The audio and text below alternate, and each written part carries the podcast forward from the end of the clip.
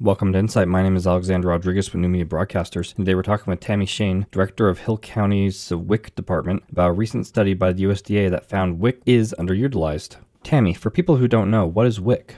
So, WIC is a food and nutrition and education program for women, infants, and children. So, we serve women during pregnancy and after pregnancy. If breastfeeding, it can be up to a year. If non breastfeeding, it's for those six months after baby's born. And then we serve infants and children through age of five. We are an income based program, but there are a couple ways you can be automatically eligible for WIC, and those can include if you are on Medicaid, SNAP, or TANF. Those make you automatically eligible if you participate in a school's free and reduced school lunch programs. But if you don't have any of those, then we do go based off of income, and we have income eligibility guidelines. According to a study done by the USDA, WIC is underutilized. Why do you think that is?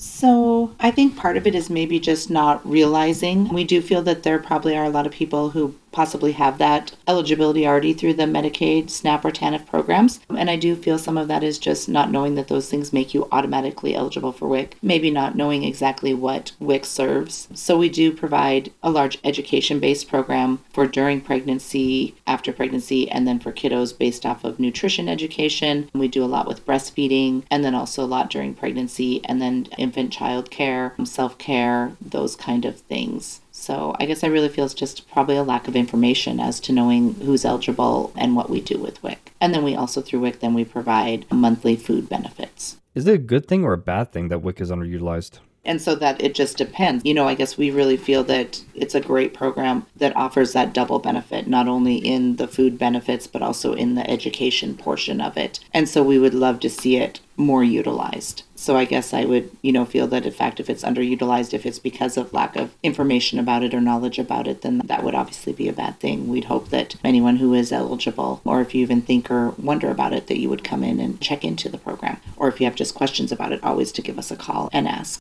How many people in Hill County use WIC? So it looks like there were 326 clients on WIC for the month of September, and that's the most recent data that we have. That seems to be kind of in the area around where we average is that 325 to 350 area for ours. We're considered a mid-sized agency, and so that kind of seems to be where we are running.